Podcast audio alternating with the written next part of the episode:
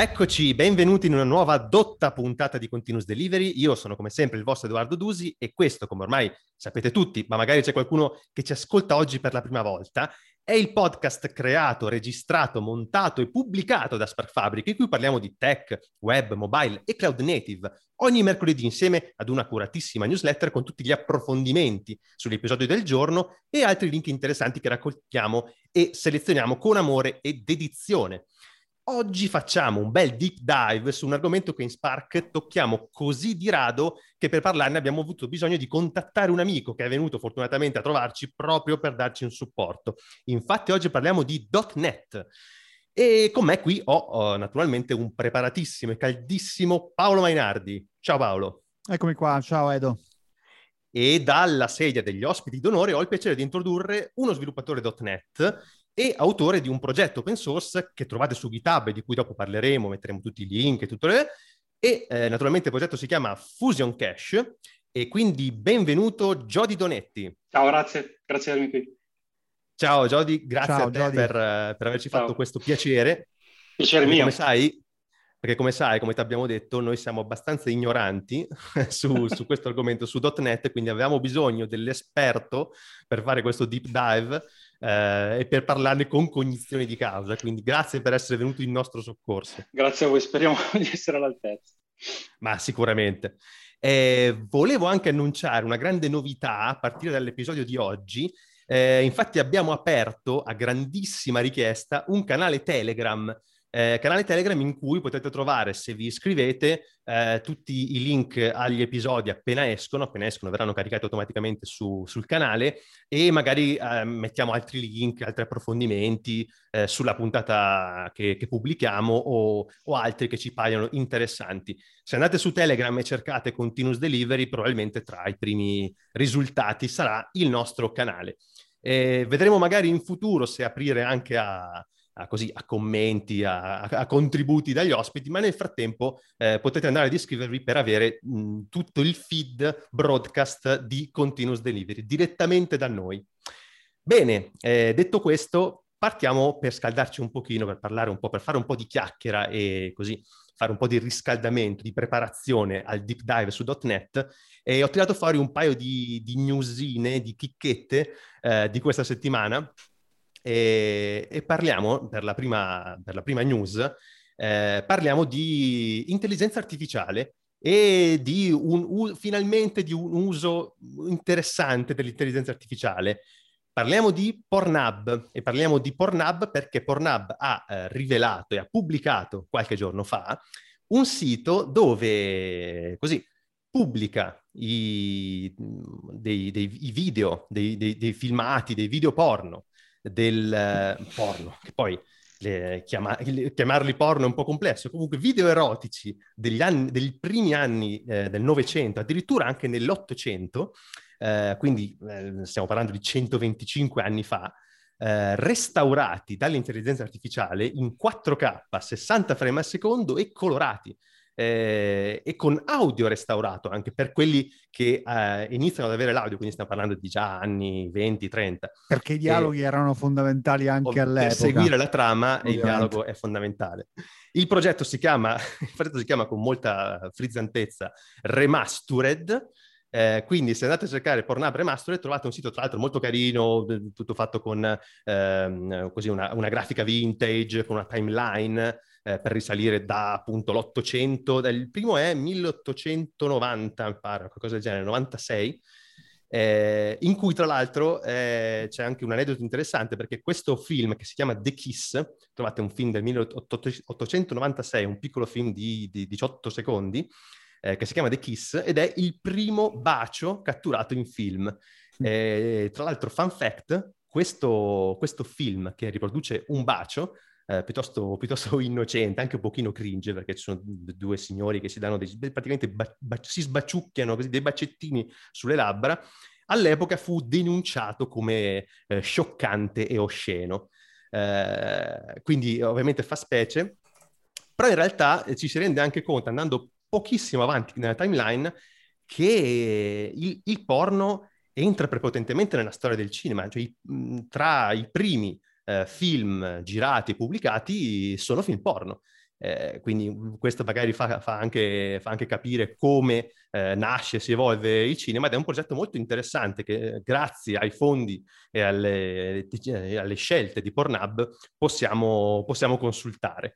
Eh, hanno usato algoritmi di intelligenza artificiale con pochissimo intervento umano, quindi grazie al catalogo sterminato di immagini e filmati di Pornhub hanno potuto addestrare gli, gli algoritmi per, per, procedere a questa uh, masterizz- rimasterizzazione automatica dei filmati e i risultati sono, sono notevoli. Vi, quindi vi invito ad andare a dare un'occhiata, ovviamente metteremo tutti i link. Eh, no, un progetto pensate? finanziato completamente da Pornhub, non, non c'è sì, qualche sì, sì, pare centro di, sì, di ricerca. Sì. Mm.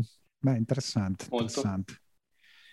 No, no, è molto, è molto, carino. Tra l'altro, mm, Paolo, se ti ricordi, abbiamo avuto qualche tempo fa, c'erano grossi dibattiti in Spark Sulle reti queste... neurali che esatto. stanno restaurando in totale autonomia film del, del, del, dell'Ottocento, nessuno riesce più a fermarle, sono arrivati addirittura al porno. Quando, quando arrivano lì vuol dire che la tecnologia è, dichiarata, è dichiaratamente di successo.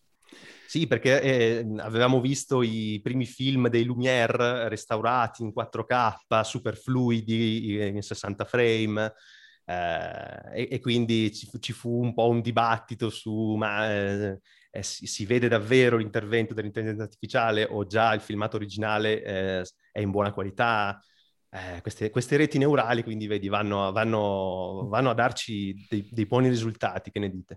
Fra l'altro il, um, il, fatto che sia Pornhub, comunque l'ambiente del porno, a spingere su queste tecnologie può sembrare una cosa nuova, ma in realtà guardando la storia è successo parecchie altre volte perché i primi utilizzi di eh, supporti ottici, i primi utilizzi di internet, una spinta iniziale, tutto questo è arrivato gran parte anche dal mondo del porno, che sembra Beh, un po' sì, strano, ma è così. È vero, la famosa guerra Betamax eh, VHS. Esatto. Eh, credo sia la più famosa. No, mi piacerebbe un sacco parlare con uh, degli sviluppatori di Pornhub che han, loro hanno un tech blog, eh, però non ho trovato dettagli su, mm, eh, su, su, su, questo, questo in particolare, sugli, eh, sugli, sugli algoritmi usati, usati, qui in particolare. Magari pubblicheranno dei blog post più dettagliati in futuro. Per adesso ci sono lanci più o meno commerciali di questo, eh, di, di questo sito. Però è, è super interessante anche perché finora non, non, avevo, non, non, avevo, trovato notizie di algoritmi addestrati con immagini porno. Eh, quindi mm-hmm. veramente solo loro hanno potuto fare questa, Catalogo, esatto. Sì, sì, sì, sì, E tra l'altro eh, leggevo commenti qua e là che il costo di questa operazione non è banale. Eh, cioè usare questi algoritmi con filmati anche brevi, però di fatto tutto il catalogo poi non è così, non è così piccolo, eh, non è un costo banale, eh, sia nella, nella, nell'addestrare gli algoritmi che poi farli girare per prendere eh, secondo per secondo, frame per frame i filmati e, e rimasterizzarli, eh, è un, è, un, costo importante, insomma, quindi mm.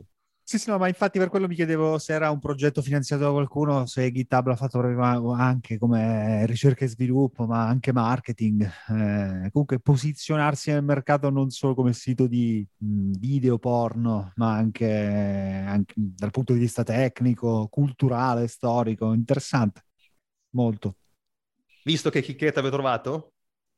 Ottimo. Ogni puntata, ogni, ogni puntata vi, vi C'è porto... una chicca su, sul porno. Dobbiamo, fa- dobbiamo farla, la categoria, la, la rubrica.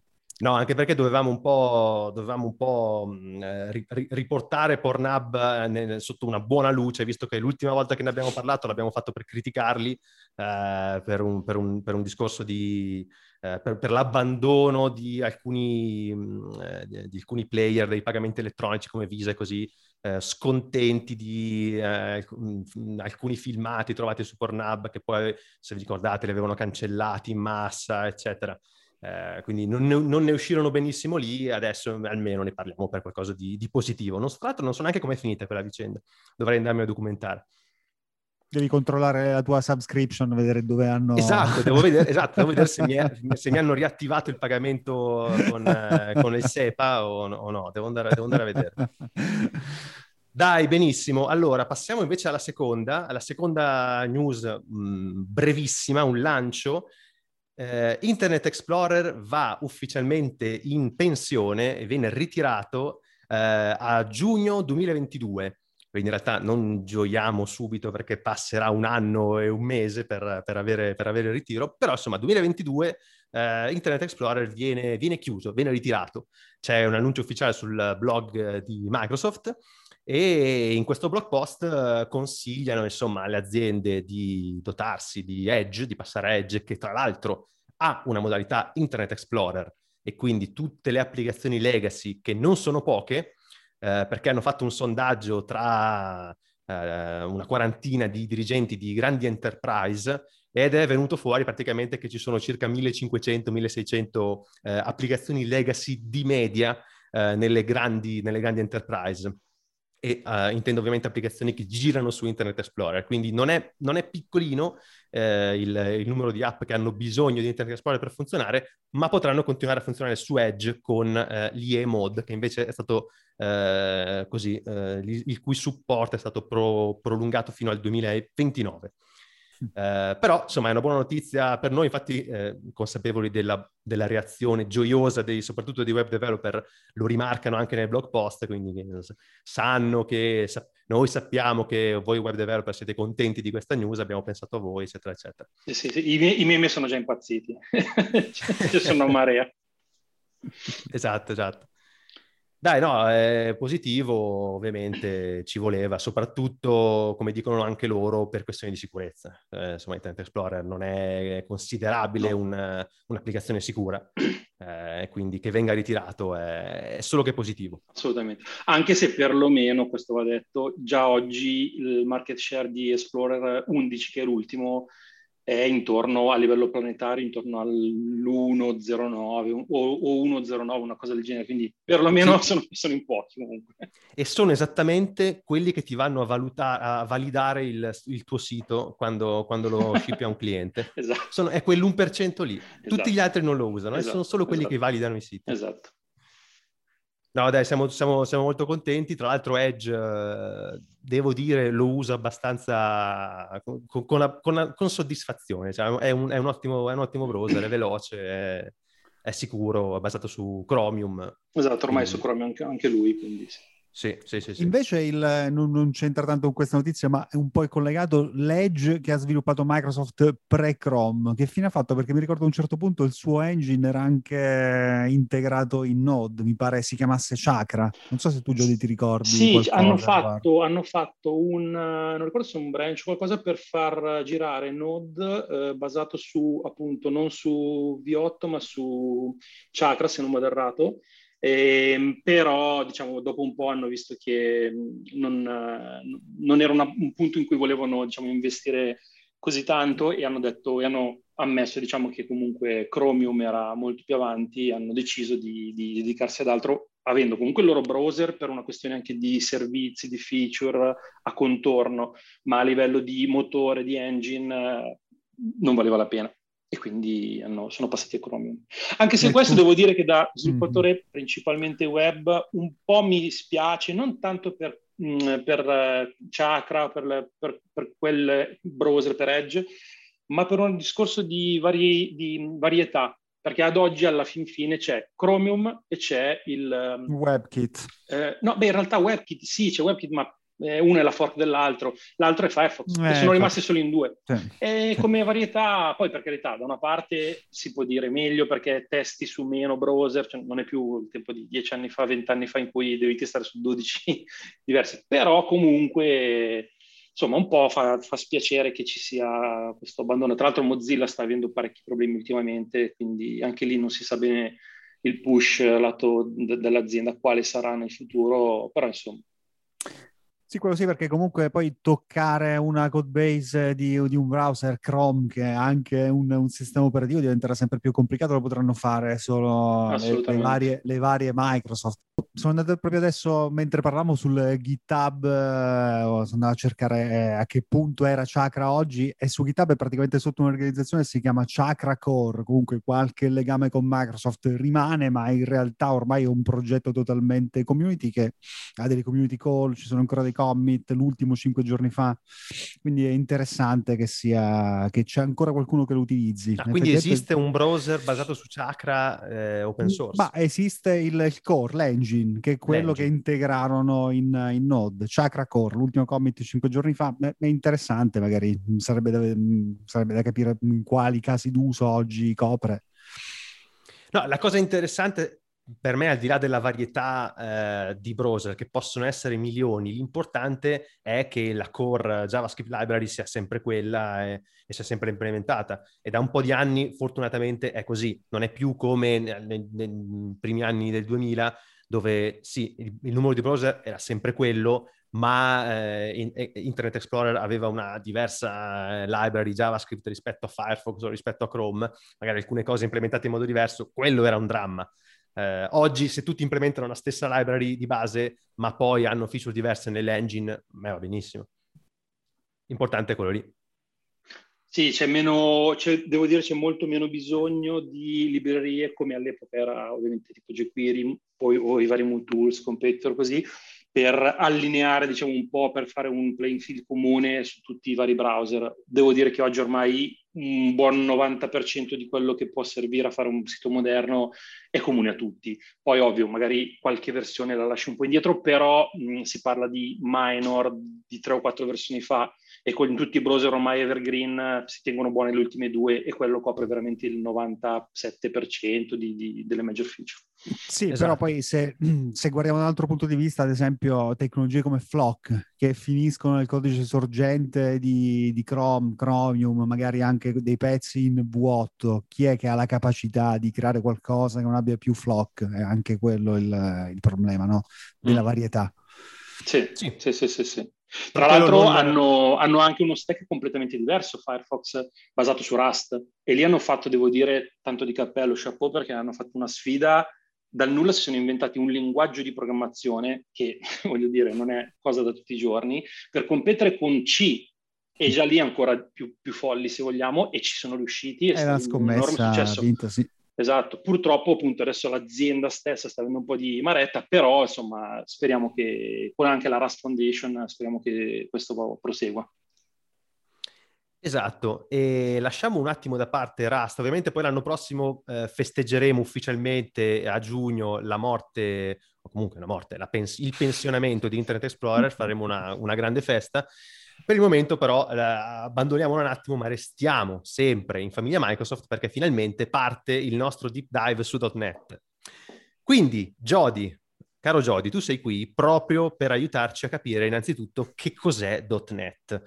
Uh, intanto, ecco, su .NET c'è da dire, ci sono da dire un po' di cose, per esempio come è fatto, uh, che tipo di paradigma adotta, come compila, come viene interpretato. Sì. Ecco, facciamo un po' una panoramica generale su .NET. Tra l'altro, permettimi di dire, potevano scegliere un nome, un nome migliore. Assolutamente sì. Veramente... Assolutamente eh. sì, perché è detto anche da molti di Microsoft stessa, col naming ogni tanto ci beccano, ma sono più volte che, che il contrario. Esatto. E .NET è una piattaforma di sviluppo mh, mm, molto ad ampio spettro. Cerco di stare molto, diciamo, mm, in maniera molto generale per dare un po' possibilità a tutti di capire, anche chi non conosce nulla eh, che è composta da, svariati, da svariate parti. Eh, un, um, ci sono diversi linguaggi di, programmazione, quindi è, è, una piattaforma multilinguaggio. I principali sono C Sharp, F Sharp, che è funzionale, è un linguaggio funzionale, e eh, VB.NET, per esempio, ce ne sono altri, ma questi sono i maggiori, diciamo. Eh, è composto da un runtime, che è quello che poi fa girare il codice vero e proprio. Eh, c'è, tutta una serie di compilatori, SDK toolchain, quindi tutta la parte di compilazione per generare il, il compilato finale e non ultimo in ordine di importanza una serie di librerie. La principale è la cosiddetta BCL, cioè Base Class Library, che fondamentalmente è tutto quell'insieme di librerie, utility, codici comuni che servono per fare i, pro- i progetti diciamo, nel mondo reale. Quindi si va da funzioni matematiche, si va da leggere e scrivere JSON, XML, vari formati, tutta questa, tut, una buona parte di queste funzionalità è racchiusa in questa BCL che è praticamente inclusa dentro, dentro .NET. Um, più tutta una serie, ed è un'altra parte molto interessante, di librerie third party, quindi i pacchetti, librerie che si possono, che si possono utilizzare.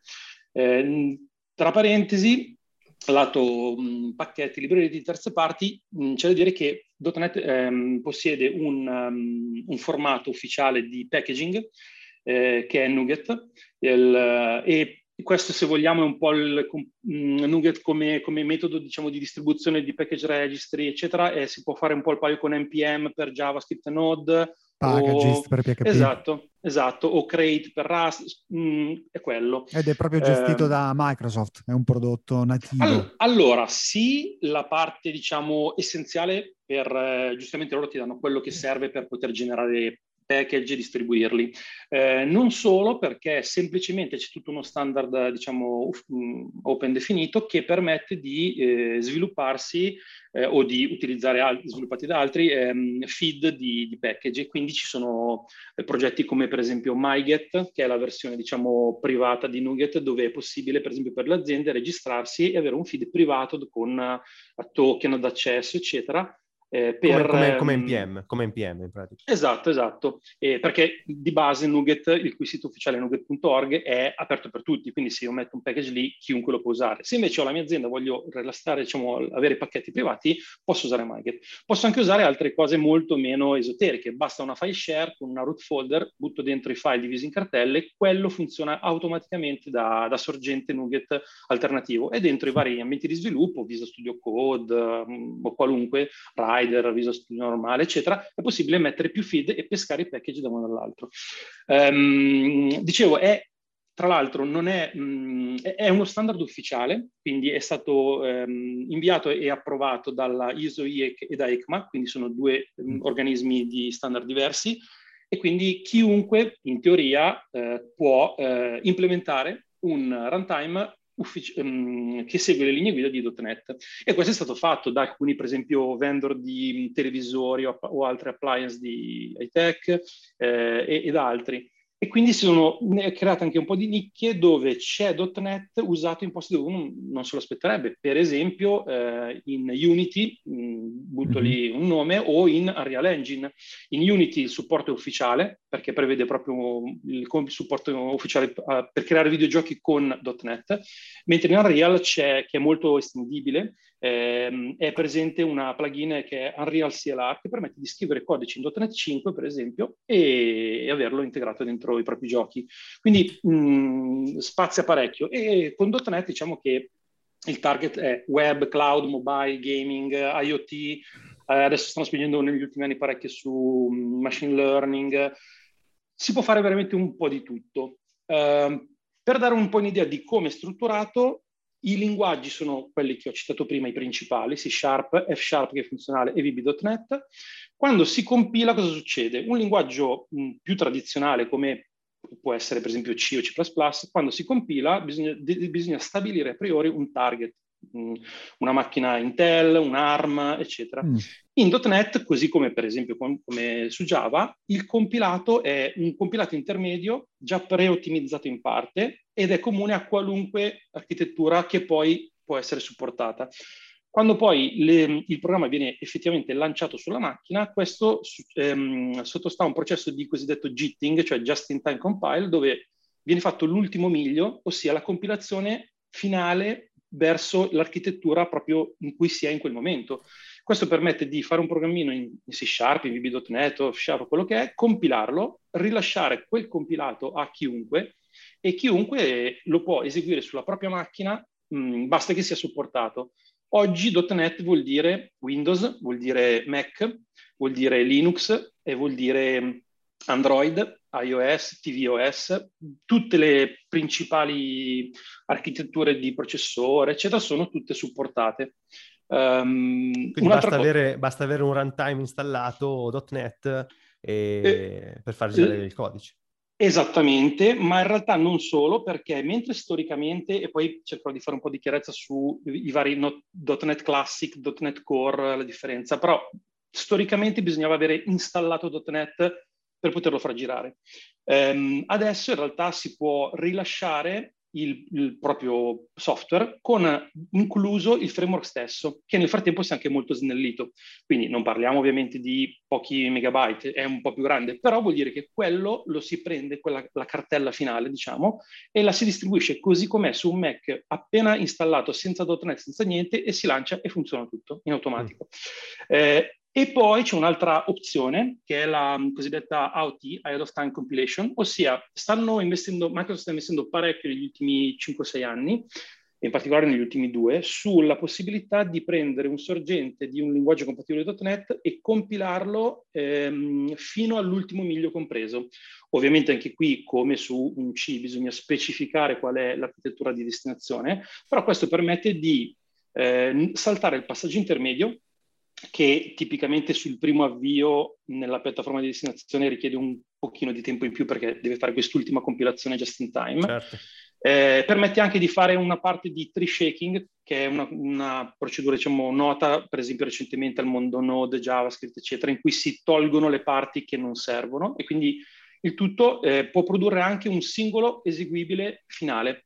E quindi questo è molto interessante. Sono, hanno fatto parecchi investimenti negli ultimi anni, c'è ancora molto da fare, ma stanno proseguendo. Ma che molto. limiti ha rispetto a una compilazione just in time? Non so, penso alla garbage collection, ad esempio. Potrebbe no, essere... no, tutta quella parte assolutamente no. I limiti sono principalmente nel, nella parte di reflection.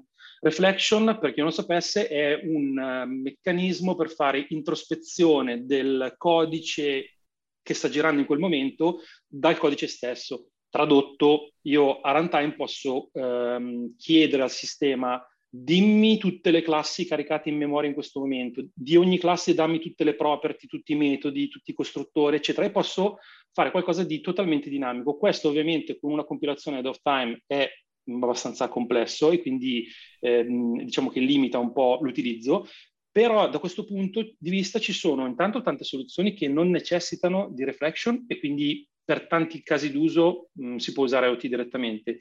E ce ne sono altri invece che storicamente usavano reflection e che adesso si stanno spingendo un po' avanti con, utilizzando una tecnologia che si chiama Source Generators, mm. che è, mh, è rilasci- stata rilasciata da pochi mesi e che permette fondamentalmente di, eh, questo è molto interessante, permette di integrare nel processo di compilazione del proprio programma una sorta di seconda compilazione a parte dove c'è questa mh, analisi del codice che ho scritto per generare pezzi mancanti. Faccio un esempio banale. Ehm, la maggior parte delle librerie che fanno serializzazione e deserializzazione, eh, quando gli si dice to, tieni questo oggetto, serializzalo in JSON per dire, devono a runtime guardare, guardare il tipo della variabile che viene passata, i, i, le proprietà, eccetera, eccetera. Questo viene fatto con reflection e questo è più lento, diciamo, di quello che si potrebbe ottenere. Quello che hanno fatto e tramite source generator è, dato che la classe una volta compilata è quella, perché non fare quel procedimento, diciamo, dinamico di lookup del tipo, delle property a compile time invece che a runtime? Facendo così non mi serve più a runtime reflection e quindi il codice generato sarà molto più veloce, molto più compatto e in generale sono migliore. Sono approcci diversi, poi uno può scegliere, diciamo. Mi ricordano un po' le source maps eh, del, del transpiling che si fa da TypeScript a JavaScript, in parte. Sì, in parte, esatto, in, in parte ha dei punti in comune. E, mh, appunto, ripeto, adesso per loro è un po' all'inizio, sono pochi mesi che hanno rilasciato, ma già stanno avendo, del, devo dire, dei notevoli risultati. Ho visto eh, lo stesso identico codice che faceva le stesse identiche cose, quindi e deserializzava chiamate web, eh, diciamo risposte da web eh, service, eccetera, e il, il cambio di performance allo, all'avvio era tipo meno 80% e a runtime era tipo molte meno allocazioni di memoria e molto meno CPU, se non ricordo i numeri. Comunque molto inter- interessante da tenere d'occhio. Certo. Um, Beh, ovviamente, ovviamente un, altro down, un downside ovvio è che bisognerà compilare per le, tutti i target in cui... In cui Assolutamente. Fare... Infatti, come, come, spesso succede, la risposta non è è meglio A o è meglio B, ma dipende. Dipende, dipende dai da, casi. Certo. Esattamente. Come anche con le performance. Se ho due linguaggi, due framework, per esempio, e ho una discrepanza di performance enorme e allora ok. Altrimenti quando per esempio vedo le gare su facciamo 7 milioni e 300 mila request, request, per second e, e dall'altra parte ne fanno 1000 in meno o 200 in meno, sono veramente pochi i casi al mondo in cui quello ha un qualche impatto, diciamo, impatto reale. Tutto il resto conta magari un po' di più la facilità di la developer experience, la, la possibilità di mantenere, compilare, insomma, eh, però è molto, molto interessante da, da sì, sì, sì, anche il fatto di potersi scaricare solo un binario semplifica tantissimo il, la distribuzione del software, perché comunque sia Java, sia .NET, PHP, Ruby, tutti i linguaggi interpretati e soprattutto quelli che hanno una VM di mezzo richiedono comunque l'installazione di un sacco di roba, quindi non è che posso scaricarmi un binario come faccio con Go ed eseguirlo. Esatto. E invece eh, qui ci sono quello, diverse possibilità. Esatto, in quello scenario comunque si va un po' in un'ottica più moderna, che poi era quella vecchia, poi siamo passati ai linguaggi interpretati, adesso stiamo tornando lì, è il esatto. solito, solito, giro. esatto, Quindi, esatto. Diciamo che eh, C Sharp, perché parliamo di C Sharp in pratica, uh, se ho capito bene, oggi parlando di .NET parliamo in, in larga parte di C Sharp, eh, lo possiamo comparare sia con linguaggi come Go e Rust che con Java perché ha uh, elementi sì. in comune, diciamo, con tutti questi. Sì, diciamo, il più vicino probabilmente è Java, il linguaggio, ma anche la JVM, in generale tutto l'ecosistema. Eh, stando sul linguaggio, sì, Java ha molti punti in comune. Ehm, con Rust eh, ha in comune il fatto che, per esempio, Rust rispetto ad altri linguaggi, per esempio C, è un po' più safe dal punto di vista di gestione di puntatori, eccetera, e quindi C Sharp, così come eh, F-Sharp, così come Java, non gestendo tipicamente direttamente i puntatori, tutta una serie di problematiche vengono a evaporare automaticamente. Eh, con um, Go invece c'è in comune il fatto che entrambi, seppur diversi tra loro, usano una garbage collection. E da questo punto di vista, per esempio, è, è, molto bello vedere come nel corso degli anni poi si influenzano a vicenda, per esempio. Eh, anche Go ha il garbage collector, tipicamente su Go impatta un po' meno le performance, perlomeno storicamente. Perché? Perché sì c'è la garbage collection, ma è utilizzata, diciamo, il, um, buona parte delle librerie core sono, utilizz- sono, state disegnate per impattare il meno possibile eh, sull'utilizzo della garbage collection. Garbage collection è un toccasana, però quando dopo un po' deve fare la garbage collection effettiva, tipicamente molti sono in stile stop the world, quindi fermi tutti, pulisco e poi riparte e questo provoca dei rallentamenti che magari in un, um, in un server web, per esempio, che gestisce i servizi, non è la cosa migliore che c'è un momento in cui fermi tutti 5 secondi e poi si riparte. Da questo punto di vista, per esempio, .NET negli ultimi anni ha spinto veramente tanto, soprattutto da .NET Core 3, diciamo 2 e 3, eh, nel, um, nell'aggiunta al linguaggio, diciamo, alla libreria base di tutta una serie di facility per utilizzare meglio la memoria. Mm. Questo cosa vuol dire? Che eh, hanno dato accesso a un po' più a basso livello a slice di memoria piuttosto che a versioni read-only senza copia eh, per mm. lavorare anche con le stringhe, che tipicamente sono uno dei tipi di dati che impatta di più l'utilizzo diciamo, di, di memoria e di CPU. E questo ha fatto sì che ci siano stati dei boost di performance sia lato CPU che lato consumo di memoria veramente drastiche. Adesso ne cito uno perché mi è rimasto impresso.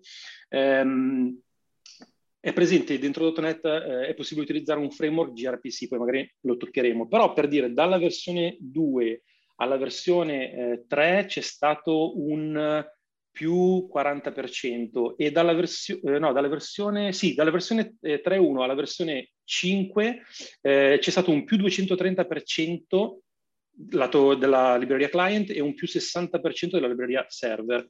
E con tra l'altro un numero che mh, in sé per sé non vuol dire niente ma in proporzione può far capire un, il numero di memoria allocata per ogni richiesta da 3,9 kilobyte a 330 byte quindi meno 92%.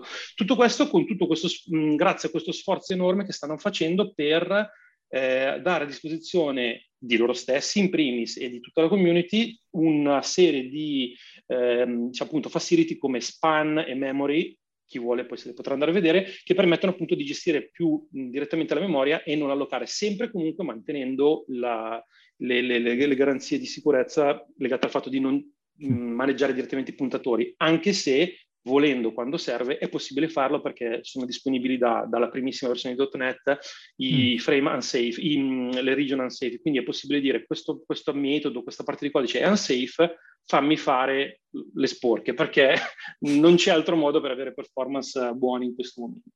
Quindi... E senti, e senti Jody, tu mi parlavi, mi parlavi prima di, un, uh, di, di, di, questo linguaggio, di questo, questo, framework, come di un qualcosa che uh, di fatto può essere utilizzato dappertutto, da, da, da un Raspberry Pi a, a, un server, a un cloud.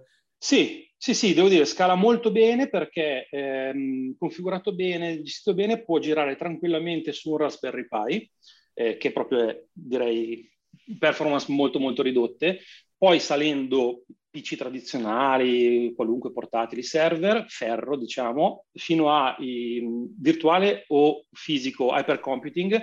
Eh, vedevo giusto l'altro giorno Marco Rossinovic, che è il CTO di, di, Azure, che faceva dei giochini, diciamo, faceva delle prove su una VM nuova che hanno appena rilasciato o stanno per rilasciare, che si chiama Mega Godzilla Beast, che è un mostro con 420 CPU e 24 tera di RAM, e quindi anche lì gira e se fai, diciamo, codice che ne ha bisogno puoi sfruttare appieno questo tipo di, diciamo, di, di, di computazione fino a cloud, multi-cloud, eccetera. Quindi mh, spazia veramente molto. Tra l'altro, lato Raspberry Pi, eh, tempo, un po' di tempo fa leggevo di eh, RavenDB, che è uno dei molto interessante, un database NoSQL abbastanza utilizzato, che uno è scritto totalmente in .NET idiomatico, quindi è, è proprio scritto in .NET tutto il sorgente.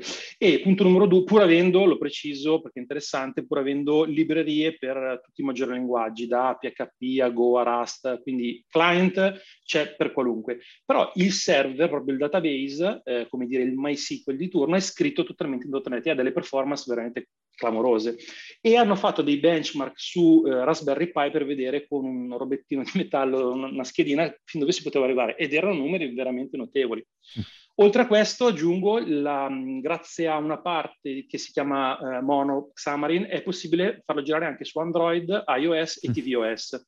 Eh, quindi copre diciamo più o meno tutto lo spettro di quello che uno può aver voglia di fare. E sui browser, ma lo vediamo dopo, questo. Sì. Eh, prima di tutto eh, vorrei fare chiarezza su una cosa con te, eh, il naming, sì. perché eh, se, sì. se, quando, quando, approccio il mondo .NET, no, vedo eh, così moltiplicarsi i nomi, framework, sì. core, ecco, sì, fai un sì, po' una, una, disambiguazione, come dire. Sì, sì, assolutamente. Allora, il, la prima versione che è uscita, che uscì parecchi anni fa, era il .NET Framework. Questo era il nome e c'era solo quello. E girava solo su Windows. Quindi è, stato, diciamo, è stata la prima loro implementazione e lasciamolo lì. A un certo punto, una decina di anni fa, ha iniziato a lavorare su una versione nuova effettivamente multipiattaforma, che è quello che oggi si chiama appunto, che, che è diventato .NET Core. Quindi .NET Framework o .NET Classic, i due nomi con cui di, di solito si trova, è quello vecchio solo per Windows. Eh, il sorgente era inizialmente non open source, poi è stato source opened, ossia mh, era possibile eh, visionare il sorgente, ma non era rilasciato a tutti.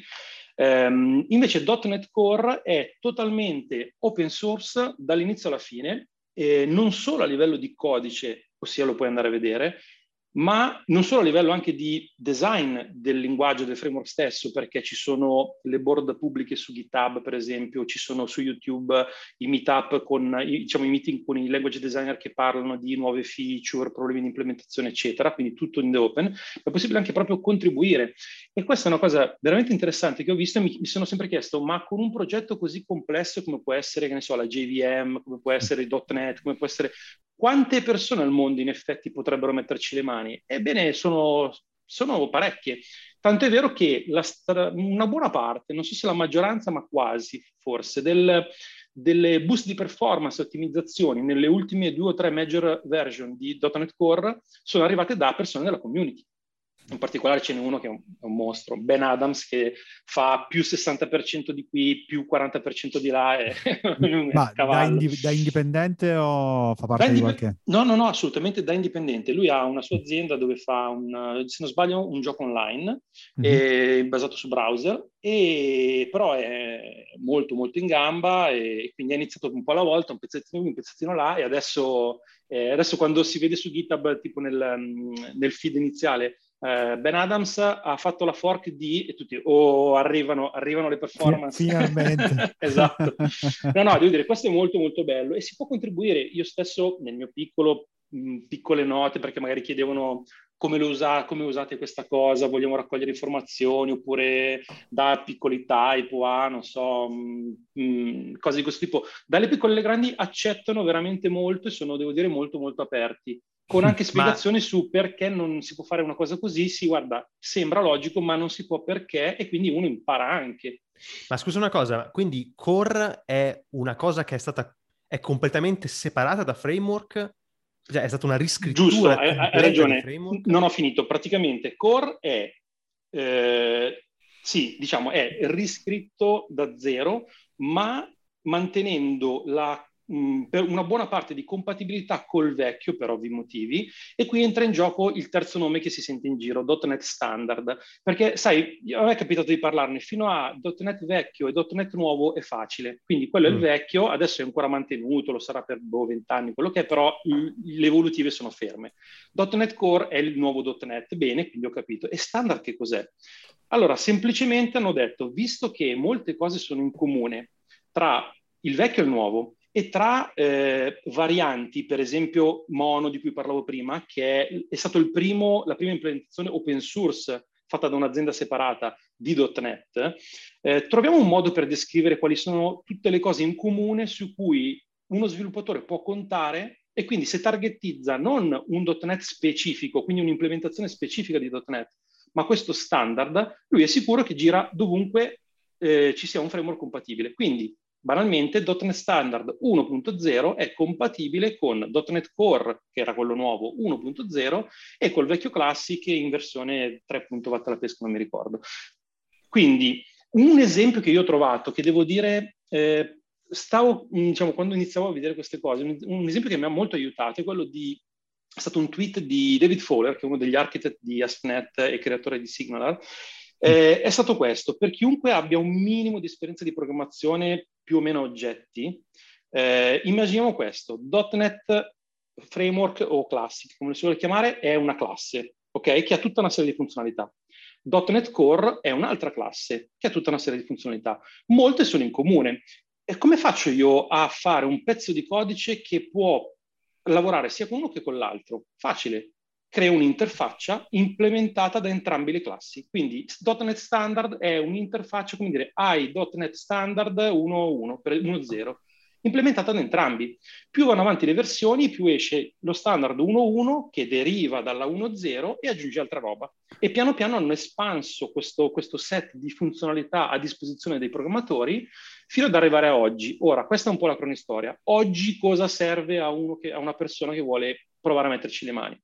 Allora, fondamentale, l'ultima versione di .NET ufficiale che è uscita ad oggi è .NET 5. E, anco, e qui uno dice, ma come, ma è core o vecchio? Hanno, eh. hanno, hanno, detto, ok, visto che quello vecchio non lo evolviamo più, non lo facciamo più evolvere, .NET è .NET, quindi dalla versione 5 togliamo il pezzo core che crea un po' di confusione, basta, dalla 5 in poi lo chiamiamo .NET. Quindi .NET 5 in realtà è .NET Core 5, ma è il nome ufficiale ed adesso non ci sarà più praticamente la differenziazione. Oggi, se uno inizia oggi, lavora su .NET 5, finito. Se vuole per caso, per qualche motivo, targetizzare anche il vecchio o altre implementazioni magari un po' che può trovare in giro, può usare .NET Standard e ad oggi basta prendere la 2.0, quindi o si targetizza .NET Standard 2.0, per esempio la mia libreria, di cui poi parleremo, targetizza .NET Standard 2.0. Questo permette ad essa di girare su .NET Core, qualunque versione, da, dalla, dalla 2 in poi, su .NET anche quello vecchio, su Mono, su dovunque Ma, praticamente. Giodi, non serve nessun tipo di transpiling o passaggio intermedio quando fai il target su una vecchia piattaforma? No, assolutamente, perché io compilo eh, e, lo, e volevo vedere fino a che punto era vero, perché poi sai, magari alle volte c'è il mm-hmm. marketing, mm. e ho preso il mio, il mio compilato, la mia libreria compilata, che targetizzava .NET Standard 2, Mm-hmm. L'ho presa, l'ho data a un amico che aveva un suo progetto in .NET vecchio, che non aveva ancora avuto tempo di aggiornare, ho detto prova a usarla l'ha usata e tutto a posto, quindi assolutamente nulla. l'esperienza di Microsoft nel supportare per, eh, esatto. per, per, decenni vecchio software, che è totalmente in contrapposizione a Apple che scrive poi layer di traduzione real time. Eh, esatto, che sono due approcci validi, ma insomma ognuno ha pro e contro. Esatto, esatto. Eh, Tra l'altro a proposito di Apple, eh, lato hardware, recentemente nell'ultimo annetto più o meno ha fatto scalpore M1, il nuovo processore. Sì ne abbiamo parlato più volte, siamo .NET, emozionatissimi ancora. Esatto, e .NET 6 che uscirà quest'anno, eh, a fine dell'anno, supporterà M1 nativamente, quindi target fantastico, via, finito.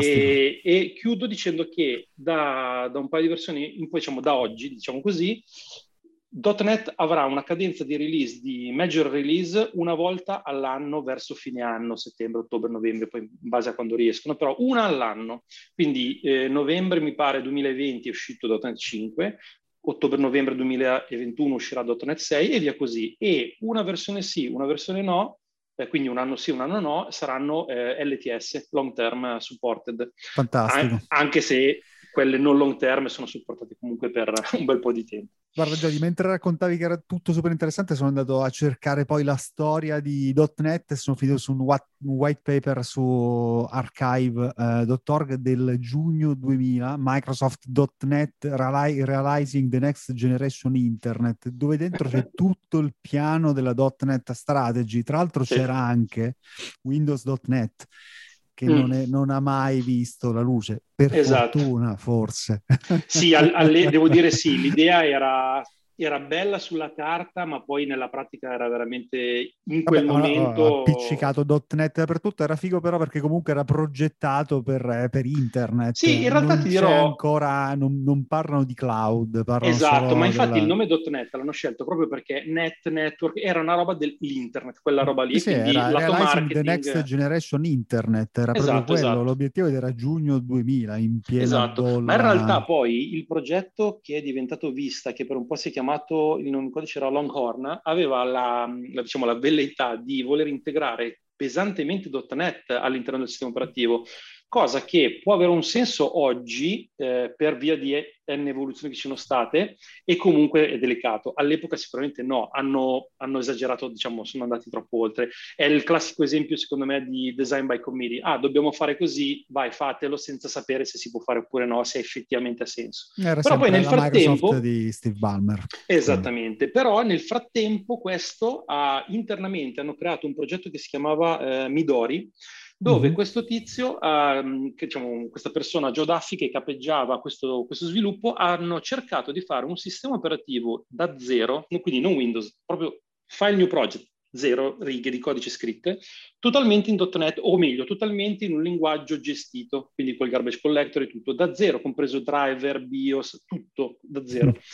È un progetto che poi l'hanno chiuso, ma che comunque eh, è servito parecchio perché ha, ha, dato un'esperienza sul campo con um, volumi reali, insomma, con, con, un carico di lavoro interessante, eh, per capire cosa poteva mancare a .NET come infrastruttura, come piattaforma di sviluppo per arrivare oltre ai limiti cui, che aveva toccato. E questo ha dato vita, per esempio, a tutta la parte di Async Await, che poi, per esempio, i primi a implementarlo sono stati appunto Microsoft con .NET, se non ricordo male, addirittura il primissimo è stato implementato su eh, F Sharp e poi su, e poi su C Sharp, che poi è la forma che oggi vediamo, per esempio, su JavaScript. Il moderno JavaScript è Async Await, quel pattern dove c'è la state machine creata al volo, quello arriva da Microsoft. Eh, tutto grazie, devo dire, o meglio, gran parte grazie a un santuomo che fondamentalmente ho scoperto solo anni dopo mi ha dato da mangiare per tutta la vita, che è questo Anders Eilsberg, che è uno dei pochi technical fellow in Microsoft, che ha il riconoscimento massimo tecnico all'interno di Microsoft, sono tipo 10-15 persone, e lui è il creatore, è il language designer di C Sharp, di .NET in generale, nonché dopo di TypeScript, cioè att- attualmente, nonché prima di Delphi e prima ancora di Turbo Pascal. Cioè fondamentalmente la mia carriera la devo a lui. Perché a parte... questo, questo fa anche capire quanto .NET o dal mondo .NET sono arrivate influenze sul mondo di web attuale, perché basta pensare solo a TypeScript, viene da quel mondo lì. Esattamente, sì, sì, e, e questo ha aiutato anche, devo dire, un po' a migliorare l'immagine di, di, Microsoft, che era percepita in un certo modo, anche giustamente, anzi giustamente, ma che piano piano ha avuto un'evoluzione, devo dire principalmente dall'arrivo di Satya Nadella, l'attuale CEO, eh, che è arrivato nel 2014. Che ha cambiato, ha cambiato tutto, sì. Sì, sì, ha cambiato veramente molto, anche se per esempio TypeScript era stato rilasciato nel 2012, però già inizi- c'era già un processo interno dove lui non era ufficialmente CEO, ma comunque era a capo della parte, tutta, della parte cloud e quindi comunque c'era già una sorta di movimento che era partito, ma poi con lui è diventato ufficiale il, il cambio radicale dell'intera azienda. Eh, a proposito di cloud, volevo appunto andare a, a toccare la parte cloud native di .NET. Eh, tra l'altro, mentre noi stiamo registrando, è il 25 maggio, in questo momento c'è il build eh, Build 2021. Non so che cosa, par- parlerà Satya fra, ovviamente non è così importante come il nostro podcast, però fra un po', fra un po parlerà, vediamo quali, quali, quali novità avremo, sicuramente non, non, non, le beccheremo in tempo prima della fine del podcast, quindi domani usciremo già outdated perché quello che diciamo oggi sarà superato dalla dichiarazione di Nadella di, di questo momento al build, però vabbè, eh, metteremo magari il link alla, al keynote che tra l'altro sta partendo proprio, proprio ora. Ma ancora più eh, importante oggi è il Towel Day, che tu esatto. vedo, se vuoi Bravi, infatti volevo chiedervi che, che cos'è. volevo chiedervi che diavolo è sto Towel Day. Prego Paolo. Ma guarda, io vedo solo persone che vanno in giro, vedevo persone che vanno in giro con eh, questi asciugamani, ma non ne so nulla, quindi prego. Ah, veramente? Ah, allora mi, mi, hai pre- mi, hai preso in giro per niente, pure te non ne sai niente. Ma hai no, visto è... gente in giro con gli asciugamani? Cosa vuol dire? È, è un giorno per ricordare affettuosamente l'autore di Guida Galattica per autostoppisti, eh, Douglas Adams, e eh, che all'interno del, di questa serie di libri, diciamo, il protagonista andava, con, andava in giro con l'asciugamano, che è il più importante eh, strumento che un essere umano possa avere perché ti salva in, in, ogni situazione, può fare tantissime cose. Quindi c'era un po' questa cosa e a un certo punto, dopo, la, dopo un po' di anni dopo la sua morte, eh, hanno deciso di instaurare appunto il 25 maggio come Towel Day e chi vuole diciamo, onorare la, la, la, sua, la, sua, vita, le sue opere, eh, si mette l'asciugamano in spalla e quella giornata la fa in giro con l'asciugamano in spalla. Ho capito, bene. Altra lo scorso anno è stato celebrato in qualche modo via internet, via Zoom, un Towel Day che tu sappia. Visto uh, c'è sempre qualcosa, non, non, credo ce ne sia uno ufficiale, comunque mm. c'è sempre. Eh, mm. Tanto è vero, è talmente importante che un paio di posti di lavoro fa, io me l'ho fatto mettere nel contratto che potevo festeggiare in ufficio il Towel Day. Comunque io, a differenza vostra, non ho mai visto gente in giro con, vestita con un asciugamano. Forse a Bologna non si usa, non si ha questa usanza, c'è una cosa di Milano probabilmente. Esattamente, nelle metro era pieno. Va bene, ma eh, torniamo invece a parlare di cose divertenti, quindi .NET e Cloud Native. Ma dai, provami a snocciolare un po' di casi d'uso per uh, .NET in Cloud Native, .NET in Cloud. Allora, eh, ci sono... Mm, che poi tra l'altro da lì arriviamo anche a parlare di Fusion Cache. Ok, allora sicuramente eh, c'è tutta una serie di servizi di Microsoft stessa che sono, mm, che sono sviluppati in .NET e non è poco per quanto possa sembrare banale, tipo certo, ovvio, loro lo usano, in realtà poi quando hai un, diciamo, hai un bisogno di scalare a livello di, che ne so, live.com, che è tutta anche l'autenticazione dietro alla parte Xbox, eh, Outlook, Bing, cioè sono comunque numeri veramente grossi. Um, quindi tutta quella parte è eh, molta di quella parte sviluppata in, in .NET, tra l'altro anche con eh, integrazioni che alle volte nascono lì o all'interno di Microsoft Research, che è la branch di research di Microsoft, e poi arrivano nel framework o nella, nella class library nativa ehm, a disposizione di tutti. Per esempio anche leggevo recentemente di integrazioni con gli FPGA, Field, Programmable Gate Arrays, che sono praticamente dei detto alla buona, dei microchip programmabili a livello hardware, quindi si possono ricombinare a livello proprio hardware. E, chissà, e li usano parecchio. Chissà, chissà LinkedIn. Eh, chissà LinkedIn, LinkedIn. Eh, chissà. Lì, lì, onestamente non lo so, non lo so, perché essendo stata un'acquisizione non so se hanno iniziato una sorta di migrazione o okay, che, però diciamo... Ehm, è, utilizzato, è utilizzabile molto anche su, in due scenari interessanti che sono uno serverless dove se eh, per chi ne, ha, ne, vuole aver bisogno può, sa che può contare su .NET, in particolare mh, spesso vedo C Sharp o F Sharp in quel caso, eh, come linguaggio da utilizzare per um, Azure Functions o, sì, o, anche su AWS, sì, Lambda, esempio, Google Cloud, sì, sì, sono sempre sono uno dei primi runtime supportati.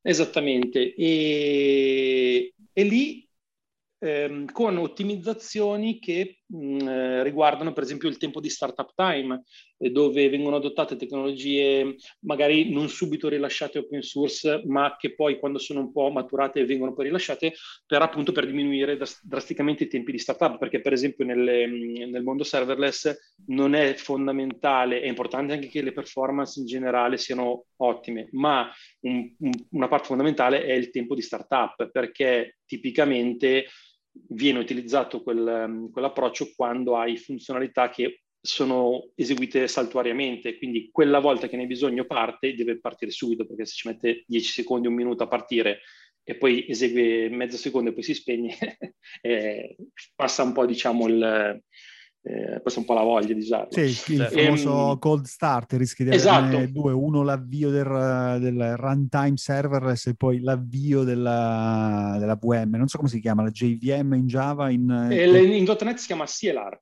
CLR, CLR che è il, com- il Common Language Runtime, esatto, esatto. Però magari con AOT a quel punto il problema non lo hai più.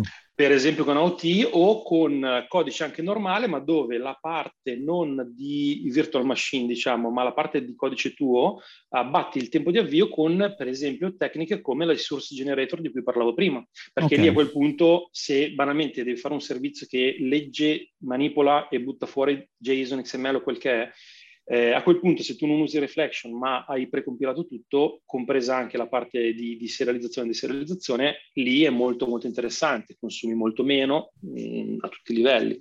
E, mm, un'altra parte è, ehm, e questa è una tecnologia che spesso viene utilizzata negli ambienti di, mh, mm, di oh signore, um, microservizi, microservizi eh, un protocollo che si usa spesso è gRPC, che è la versione, diciamo, po' modificata da Google, quindi Google RPC, di eh, un framework di remote procedure, procedure, eh, procedure call, che permette di far parlare servizi diversi tra di loro.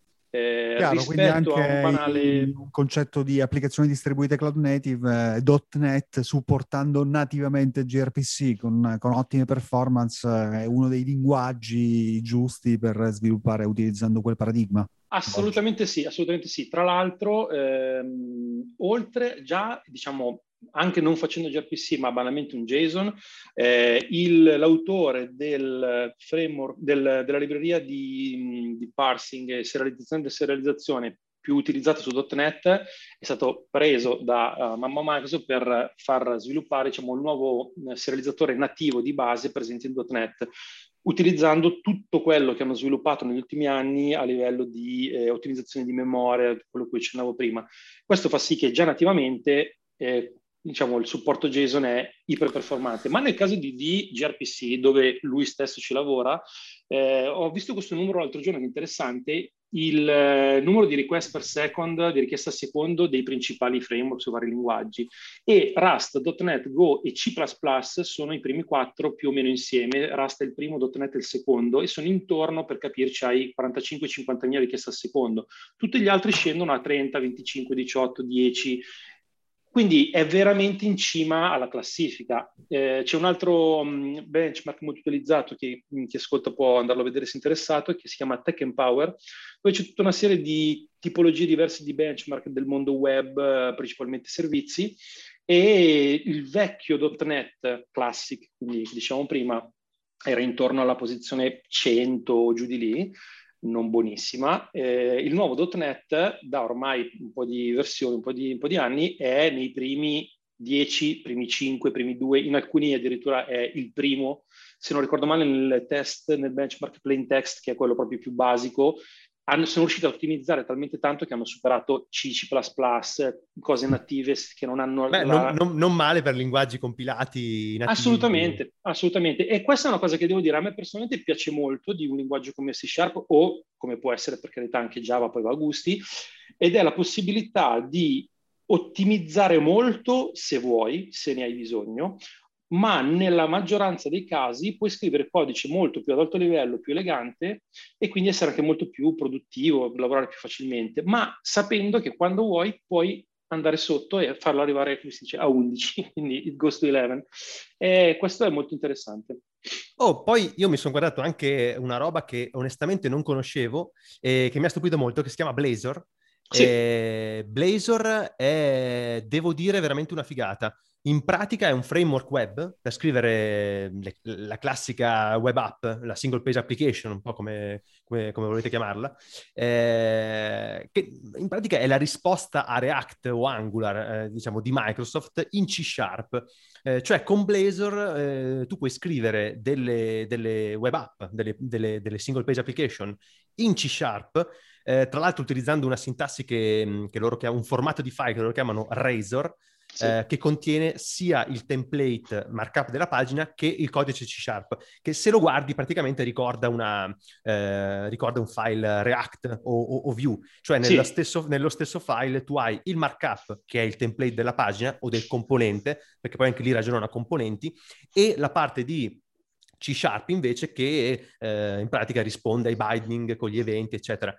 La cosa molto figa, a parte che eh, abilita tutta una serie di sviluppatori C Sharp a scrivere web application, perché ovviamente non tocchi JavaScript. Puoi farlo, ma non hai bisogno di farlo. Eh, ti basta, ci basta conoscere C Sharp e HTML e, e puoi scrivere una, una, una, una web app. Eh, ovviamente la, l'altra, la, ci sono due, due modalità. Una, eh, volevo dire che la cosa figa è che questa roba qua gira su browser eh, interpretata, in pratica, dal classico runtime di .NET. Eh, e questo è già molto performante. Eh, runtime di .NET viene scaricato al momento in cui l'applicazione deve girare e questa gira quindi mh, praticamente eh, trasformando eh, tua, il tuo Razor file in eh, DOM e JavaScript. Quindi tu ottieni DOM e JavaScript e hai una, una pagina che funziona DOM e JavaScript normalmente, quindi interpretata dal, dal browser.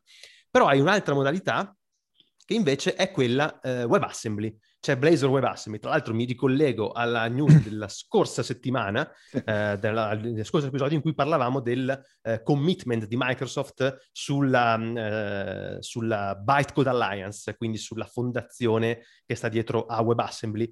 Eh, e ho scoperto appunto che c'è questa modalità di esecuzione di Blazor in WebAssembly dove sfrutti WebAssembly per far girare nativamente un'applicazione Blazor che è un'applicazione C Sharp. Quindi senza doverla trasformare in JavaScript, nel browser viene scaricato il, il core, il runtime di Blazor eh, che ha binding direttamente con il, con il DOM della, della, pagina web, ma non viene trasformato in JavaScript, gira nativamente su WebAssembly, quindi hai top delle prestazioni praticamente. Esatto, eh, ed è interessante far notare, esatto, interessante far notare che eh, visto anche il passato, e qui ci ricolleghiamo al discorso iniziale del, del, trascorso precedente di Microsoft, non è una sorta di nuovo Silverlight, ossia un nuovo Flash, ossia eccetera eccetera. Eh, quello che viene generato poi nella pagina è lato scripting, web, WebAssembly, però poi ci sono i nodi del DOM e, e quindi è, è, web vero e proprio, cioè con i, con i developer tools si può andare a vedere il DOM ed è quello, come succede con React, eh, certo. E quindi per dire, non è un, un, canvas che è un oggettino misterioso e tutto dentro lì non si può vedere niente, è assolutamente eh, web vero e proprio. Poi, sì. per carità, va a gusti, eh? C'è chi no, no, chiaramente, mi chiaramente mi ricorda anche il Google Web Toolkit, ve lo ricordate? Sì, sì, sì, sì, sì Era quel, quel, set di tool in Java che permettevano, Java, credo, esatto. la prima versione di Gmail, tra l'altro, era proprio sì. sviluppata in Google Web Toolkit. Assolutamente da, sì. da, da, Java ottieni questa applicazione JavaScript che all'epoca era implementare qualcosa come Gmail era complicatissimo, quindi partivi sì. da un linguaggio server-side per ottenere poi una web app. Diciamo, questo tra... qui fa il passo successivo, grazie a WebAssembly ti porta .NET direttamente sul browser. Mossa astuta. Tra l'altro qui mi viene in mente proprio l'utilità del famoso tree shaking di cui parlavamo prima. Sì. Uh, chiaramente tu ti scarichi su browser, su browser l'intera applicazione, quindi devi far sì che sia, il bundle sia il più piccolo possibile per ottimizzare il, il download e il sì. caricamento. È chiaro che una volta che tu te la sei scaricata e ti gira sul browser, mh, puoi stare anche offline eh, è disegnata e pensata apposta anche per girare, per girare offline. Quindi hai un'app e, e giri nativamente in browser. Tra l'altro hai possibilità anche di farlo, di targetizzarlo per desktop, quindi creare applicazioni desktop e per mobile. Hanno rilasciato delle, delle beta per uh, target mobile, eh, quindi tu puoi scrivere un'applicazione Blazor eh, per target mobile. Mm, e ora anche capisco perché stanno spingendo molto su, eh, sul mobile. Non, non, avevo, non, avevo, mai adocchiato la parte .NET e Blazor, ma loro hanno un servizio molto forte di eh, una platform per gestire eh, il, la continuous integration di applicazioni eh, mobile, eh, testing, rilasci, eccetera.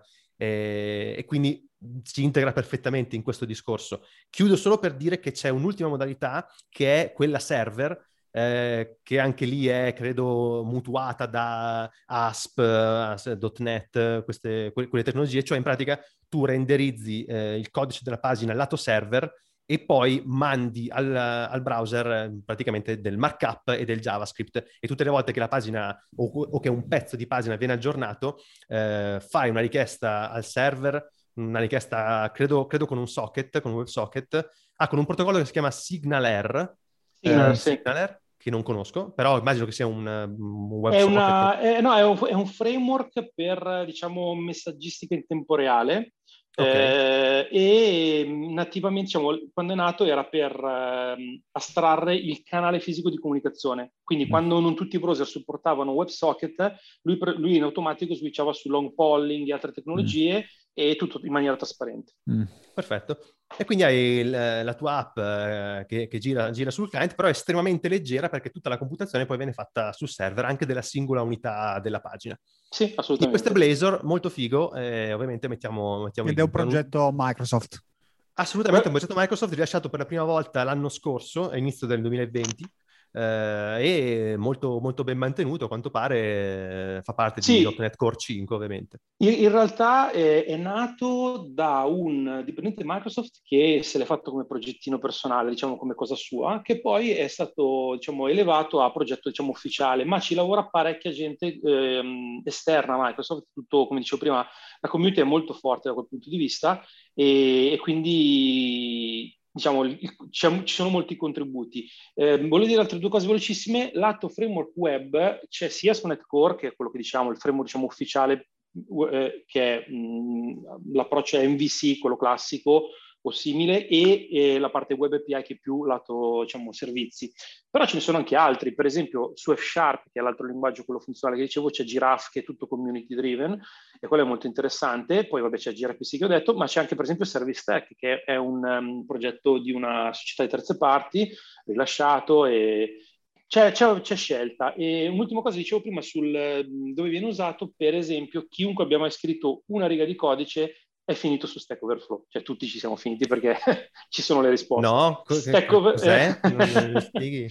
Stack Overflow è tutto fatto in .NET e hanno migrato eh, dal vecchio .NET al nuovo .NET l'anno scorso eh, i, raccontando tra l'altro alla community tutti i passaggi che hanno fatto, cosa ha implicato, eccetera, Beh, la famosa eccetera. storia che Stack Overflow girava su due server sì. fino a qualche anno fa. Sì, sì, eh, beh, non, sì. Non, non, tanti anni fa, però ecco, già quando era una piattaforma di riferimento poteva gestire miliardi di utenti. Sì, tra l'altro in, in, Italia è venuto uh, Simone Cecconi, se non ricordo male, una cosa del genere, che è un italiano che lavora in Stack Overflow o, o lavorava in Stack Overflow, è venuto a fare una sessione e mi sono andato a vederlo e raccontava un po' di come fanno loro a, a ottenere quei risultati e una parte è ottimizzazione del codice, diciamo, tradizionale, altre parti sono delle sporche maestre dove, ah, quel pezzo di pagina è, è non so, sappiamo che più o meno è quello, allora lo cachiamo, non usiamo una cache, non usiamo, prendiamo la stringa, il frammento di HTML e lo blindiamo dentro il progetto compilato, fanno dei, dei, dei magheggi che adesso ve non sto a raccontare, però molto interessante, molto interessante. Però fanno dai, numeri enormi. dai là per parlare del, del topic caldo. Esatto, esatto. No, volevo, dire, volevo, dire, anche chissà se i programmatori di Stack Overflow poi copiano gli snippet da Stack Overflow. Ma vabbè, questa è una... Sì, sì, sì, sì. Lo, lo, dicono, lo, no, no, lo dicono, l'hanno detto, l'hanno detto anche recentemente, assolutamente sì. Dai, e... senti, ma, eh, andiamo a parlare di, di tema senza, senza eh, rischiare di lasciargli troppo poco spazio, uh-huh. eh, perché tu sei venuto qua, ti abbiamo invitato anche, innanzitutto come massimo esperto, credo, credo europeo di .NET. Assolutamente no. forse mondiale, non lo sappiamo, adesso lo dirà probabilmente Nadella al build. Eh, ma, ma, sei qui anche in quanto autore di una library open source che si chiama Fusion Cache. Quindi ti lascio, vai la parola, sì. dici che cos'è Fusion Cache. Allora, Fusion Cache è una libreria .NET, eh, quindi utilizzabile dai vari linguaggi su .NET, mm, che si occupa appunto di caching. Um, .NET prevede eh, nativamente una cache um, all'interno appunto del, della sua base class library e una cache in memoria. Eh, una cache in memoria funziona bene, ha alcune mh, diciamo, limitazioni essendo un'implementazione base. Eh, prevede anche .NET una astrazione per delle cache distribuite, ma è solo un'interfaccia che descrive co- i metodi base. Eh, poi chi vuole può andare a implementarsi delle cache distribuite, quindi ce ne sono svariate implementazioni su Redis, su Memcache, eccetera, eccetera. Um, quello che mancava era, a mio avviso, una, o meglio, che magari c'era, ma non ce ne sono molte e non erano, diciamo, il design non era quello che avrei fatto io, era una cache cosiddetta ibrida, cioè multilivello, con, che utilizza sotto in maniera trasparente una cache memoria per avere una data locality molto, molto elevata, ma come fallback la parte distribuita eh, che è resiliente ai riavvii dell'applicazione, quindi quando la, l'applicazione parte la memoria è vuota, quindi di conseguenza anche la cache memoria è vuota. Eh, con una cache distribuita invece si ottiene l'opposto, essendo all'esterno è, è già popolata. Eh, però di contro sono due diverse da gestire, ci sono pro e contro entrambe, quindi una cache ibrida permette di avere entrambe le cose insieme. Eh, diciamo che mh, il mio primo progetto open source dopo parecchi anni di, diciamo, di onorata carriera e mi sono reso conto che in effetti dopo tanti anni ad usufruire di progetti open source fatti da altri ho detto perché no, provo, provo a dire un po' la mia. Ho avuto a che fare più o meno con, per tutta la mia carriera con la cache di diversi tipi, eh, quindi cache nel browser, cache di dati, ehm, CDN, che, che, è un altro tipo di cache. Quindi ho messo insieme un po' queste mie esperienze per, per tirare fuori qualcosa di, spero, abbastanza originale, interessante. L'ho rilasciato, ci ho lavorato nel 2020, durante la, la, la pandemia, e, e poi sono arrivato al rilascio era fine anno, mi sono detto, aspetto l'anno prossimo, che forse il 2020 non è stato un anno così fortunato, però in realtà sono, non sono per niente scaramantico, quindi la sera del 31 dicembre ho fatto push su GitHub, ho aperto il repo e sono andato online, quindi è online da, da poco, da pochi mesi. E, ehm, quindi, descrizione breve, è una cache eh, in memoria e opzione, con un secondo livello distribuito opzionale, eh, quindi volendo in memoria oppure ibrida. Eh, ha un po' di feature interessanti, a mio avviso perlomeno, che sono eh, una esecuzione ottimizzata de, delle factory concorrenti, tradotto. Un metodo che molte cache hanno, .NET ma anche PHP, Ruby e altre, è il classico get or set o get or add, ossia mh, ti do la chiave di cache, dammi quello che c'è dentro, però se non c'è, ti do un metodino da chiamare che è quello che tipicamente va su database o chiama un servizio remoto, quello che è. Questa cosa qui esiste già nativamente nella cache memoria in .NET, ma molti non sanno che non è eh, atomico, ossia se due, tre, quattro eh, richieste in contemporanea arrivano per la stessa chiave di cache, mentre la, questo metodo che va a prendere il dato da database, che in gergo si chiama factory, eh, è in esecuzione, eh, nessuno blocca le altre richieste per la stessa chiave di cache. Quindi tradotto, se mille persone vanno a vedere la pagina web del prodotto 123 e quello non c'è in cache, mentre il codice va su database, aspetta che ritorna il dato e lo butta fuori, tu, tutti i mille che arrivano, tutti i mille vanno su database. Questa cosa con un sito o con un servizio molto, molto, diciamo, eh, popolato, molto, molto acce- con un accesso trafficato. elevato, esatto, trafficato, può, avere, può creare dei problemi. Eh, perché ci sono tante chiamate database inutili che vanno magari a tirare giù il database senza motivo. Eh, Fusion Cache risolve questo problema eh, creando appunto un meccanismo diciamo, di, di, di, chiamata ottimizzata per cui solo il primo che arriva va sul database e torna e poi dà il dato disponibile a tutti gli altri. Eh, un'altra feature interessante appunto è il secondo livello di cache opzionale, quindi si può usare anche solo come cache in memoria, ma con questa ottimizzazione in più e un paio di altri che poi dirò, eh, ma oppure si può anche aggiungere un livello distribuito. Io per esempio in produzione, diciamo, su, su progetti su cui ho lavorato così, sto usando Redis, ma va bene qualunque altro, Memcache o qualunque altro. E, mm, e questo Ehm, questo qui normalmente sarebbe, eh, richiederebbe una gestione della sincronia tra le due cache, perché immaginiamo io scrivo un dato sulla cache in memoria e va scritto anche di là, però quando di là poi lo vado e, e espira, deve espirarlo anche di qui. C'è, c'è certo. tutta una, una danza di coordinamento che è da fare. Fusion Cache questa parte la, la dà integrata e fondamentalmente la, la cosiddetta API surface, cioè le, le chiam- i metodi a disposizione sono 99% uguali a una cache normalissima, ma sotto a livello di implementazione si gestisce tutta questa danza. Eh, un altro paio di, fer- di performance, di feature interessanti sono eh, una che io ho chiamato un meccanismo di fail safe, eh, e che arriva dalle esperienze che ho fatto su quando le, le, le scusate il gergo, ma shit happens, quando, quando, succedono, perché poi nel mondo reale è tutto bello, si fanno i diagrammi con i database, cluster, sharding, eh? poi alla fine si è in produzione e c'è un problema perché? Perché magari una query manda in lock il DB temporaneamente, perché c'è la, le- la rete che è lenta, c'è una congestione, qualunque problema ci sia. Quindi cosa succede? Che quando ehm, ho un dato in cache, e scade, poi lo devo andare a riprendere, però una volta che scade il dato è perso, cioè è via, è scaduto. E quando viene richiamato il, il, la cosiddetta factory per andare sul database a prendere il dato, se c'è un problema in quel momento è fine dei giochi, eccezione, errore.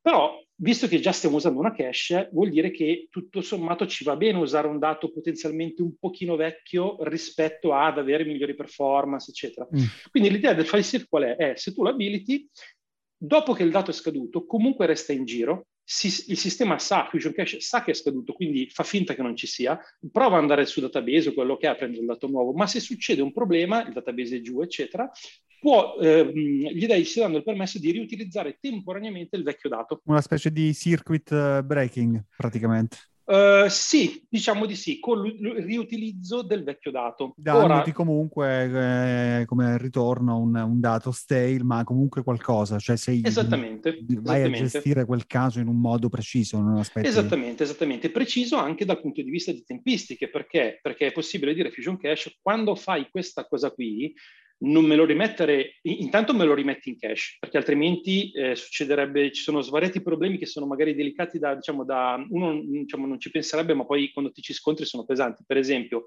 ah ok, c'è un errore, ti ridò il dato vecchio, ma se non lo rimetti in cache e non lo, non lo rendi di nuovo valido per un breve periodo, ogni Continui richiesta che arriva... Fare quel bravissimo, bravissimo. Se di contro lo rimetti in cache, il rischio qual è? Che se tu l'hai messo in cache per, so, un'ora, sparo, un dato magari lungo, se ti manchi un giro di aggiornamento e lo rimetti in cache per un'ora, cioè la durata originale, il problema è che poi rischi che lo aggiorni troppo lentamente. E mm. quindi ha tutta una serie di meccanismi per cui gli puoi dire quando fai questa cosa rimettilo in cache ma magari per 30 secondi, 5 mm. secondi mm. e riprova dopo. E tutto questo sempre con la protezione dal, dagli accessi concorrenti alla, alla factory. In più c'è un altro problema, perché alle volte il database non è giù, o il web service remoto, quello che non è giù del tutto, semplicemente è intasato, la rete cioè, è congestionata e quindi è lento. Quindi sarebbe, poter, eh, sarebbe, bello poter dire, sai che c'è, se impiega più di tot secondi o più di tot millisecondi, ridammi comunque il dato vecchio.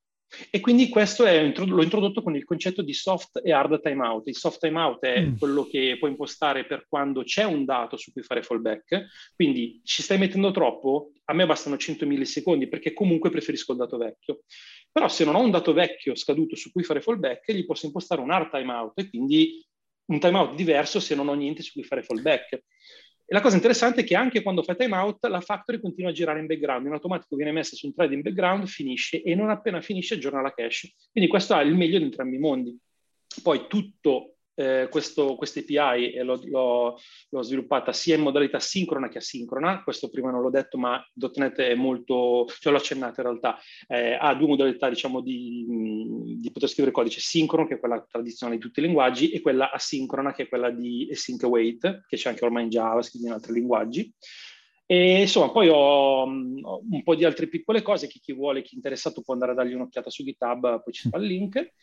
E poi ho cercato di, di, di, descriverla abbastanza, quindi ho fatto un po' di documentazione, un po' di esempi e in particolare per chi vuole farsi un'idea di cosa si potrebbe ottenere utilizzando una cache in generale, ma in particolare Fusion Cache, c'è sulla, sulla README diciamo, di GitHub, c'è una guida step by step dove con un po' di grafici, un po' di, di cose, ho, credo, spero di aver ehm, reso abbastanza lineare il passo dopo passo, abilitando vari, le varie levette, i vari, i vari ingranaggi, cosa, quali problemi si incontrano e quali invece si possono risolvere.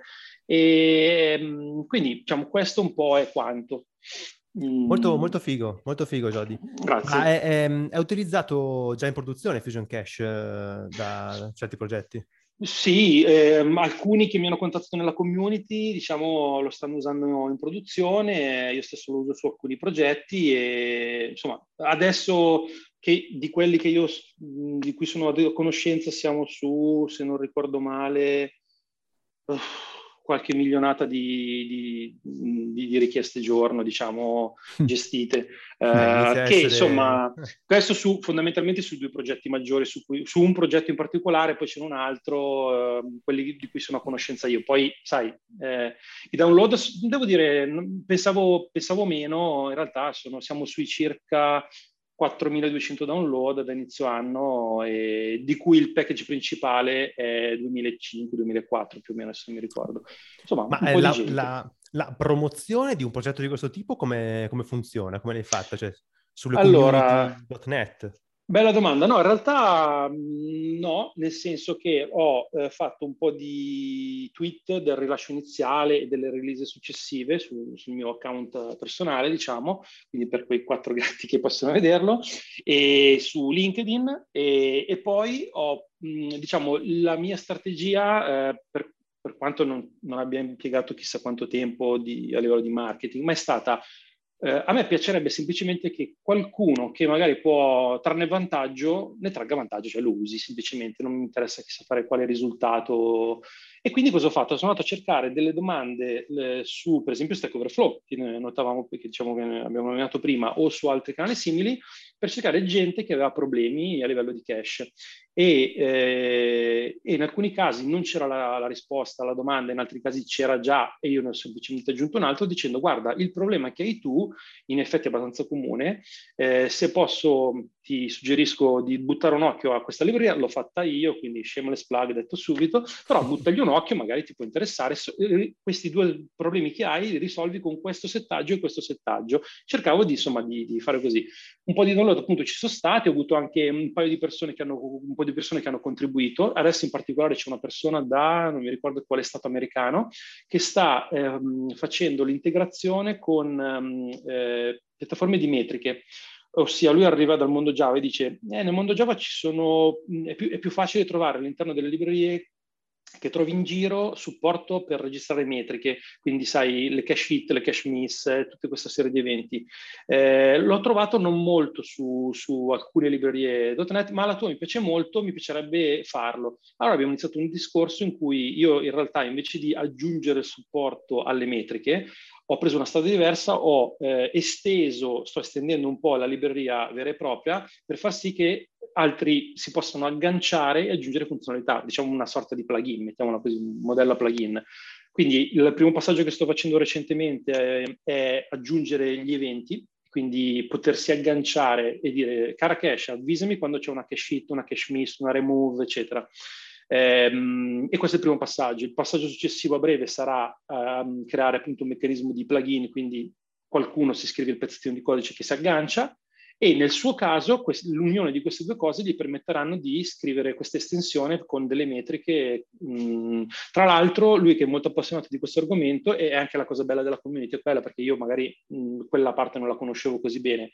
Eh, lui sì, invece, eh, ci siamo messi un po' a parlare perché adesso c'è il movimento di Open Telemetry, che è un movimento cross linguaggio, cross piattaforma, cross tutto, dove sì, si definiscono... domandarti... Esatto, lui si, si, smazzerà quella parte da quello che ha detto, quindi io sto est- estendendo, rendendo un po' più appetibile, diciamo, il discorso, la parte di estendibilità di Fusion Sì, Pro- Prometheus potrebbe essere anche un altro endpoint interessante da aggiungere per monitorare poi Fusion Cache a quel punto. Non lo conosco, ma Prometheus sarebbe?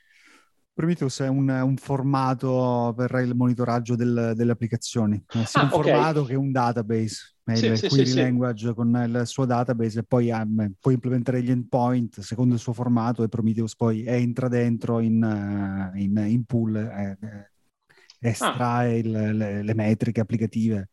Ok, è un okay. po' uno standard de facto del, del mercato cloud native sicuramente .NET, eh, il, la, la, VM che non mi ricordo, CLR. Sì. CLR, sì. Eh, esatto, la CLR probabilmente ha già sicuramente gli endpoint Prometheus per estrarre roba, quindi a quel punto tu puoi combinarle, puoi combinare sì, .NET sì, sì. più... Eh, il... Sono andato a vedere per curiosità e questa persona eh, sta, lui eh, attualmente sta lavorando con InfluxDB, ah, come, okay, come, diciamo, come repo degli eventi e, e, quindi lui dice io voglio arrivare a quello, all'inizio ha fatto una pull request, però gli ho detto senti ma non sarebbe meglio che invece di buttare dentro il supporto specifico per quello, est- la, la, rendo un po' più estendibile e poi tu ti, ti agganci le tue cose diciamo. Quindi molto interessante e devo dire, guarda, una cosa che mi ha, mi, ha, mi è piaciuta particolarmente è che un paio di persone che mi hanno contattato mi hanno fatto notare come sia uno di quei pochi casi in cui ehm, hai una cosa che di base la metti e funziona, il famoso Just Works, e eh, senza fare più o meno nulla ti risolve problemi, nel senso che eh, questo è visibile se vai sulla, mm, sulla, step by step di cui parlavo prima, che è presente sulla prima pagina di GitHub, ehm, del, del, mio repo GitHub. Eh, praticamente hai una soluzione con una cache classica in memoria e quindi bene o male il tuo sito, la tua, la tua, applicazione, il tuo servizio, quello che è funziona, solo che ogni tanto, come spesso succede, c'hai problemi col DB, con la rete, la cache distribuita, cache veloce sì, però lo sappiamo, le fallacie della computazione distribuita ogni tanto salta la rete, eccetera eh, con, usando Fusion Cache e cambiando fondamentalmente quasi niente perché le chiamate sono più o meno quelle, eh, tutti questi errori praticamente vanno a evaporare, vanno a svanire e, e questo mi, mi, ha fatto molto piacere perché insomma è, boh, per me diciamo, io lo ritengo un gran bel risultato mh, poter cambiare un pezzettino e ottenere dei risultati insomma una, una gran bella cosa. Quindi... Infatti, eh, Jody, guarda, dobbiamo per forza andare in chiusura, anche sì. perché il povero Claudio poi deve prendere la puntata, montarla, tagliarla, eh, fare, fare lavoro per, per, per, domattina, quindi non, non, non, voglio farla lavorare la notte. No, no, assolutamente. faccio soprattutto per lui. No, comunque è, è, stato super interessante e ti ringrazio ancora di essere venuto. E, ehm, Grazie a voi di avermi invitato, tra l'altro nel Towel Day, come abbiamo visto. Es- es- esatto, esatto. E poi eh, comunque quando in futuro ci toccherà ancora eh, andare, and- andare, a affrontare temi come questo, parlare di .NET, magari del mondo Microsoft, eh, ti richiameremo senz'altro se vorrai venire a farci compagnia di nuovo. Volentieri, volentieri, grazie. Ok. Eh, allora, io ricordo a tutti che tutti i link delle cose di cui abbiamo parlato oggi, compreso ovviamente il repo GitHub di Fusion Cache, eh, saranno sul, eh, sulla descrizione del podcast, nella newsletter e nel nuovissimo canale Telegram eh, che, di, di, Continuous Delivery che potete trovare cercando Continuous Delivery su Telegram. Quindi io a questo punto vi ringrazio di aver ascoltato, ringrazio Paolo, ringrazio Jody e do appuntamento a tutti alla prossima settimana. Ciao! Ciao! Ciao.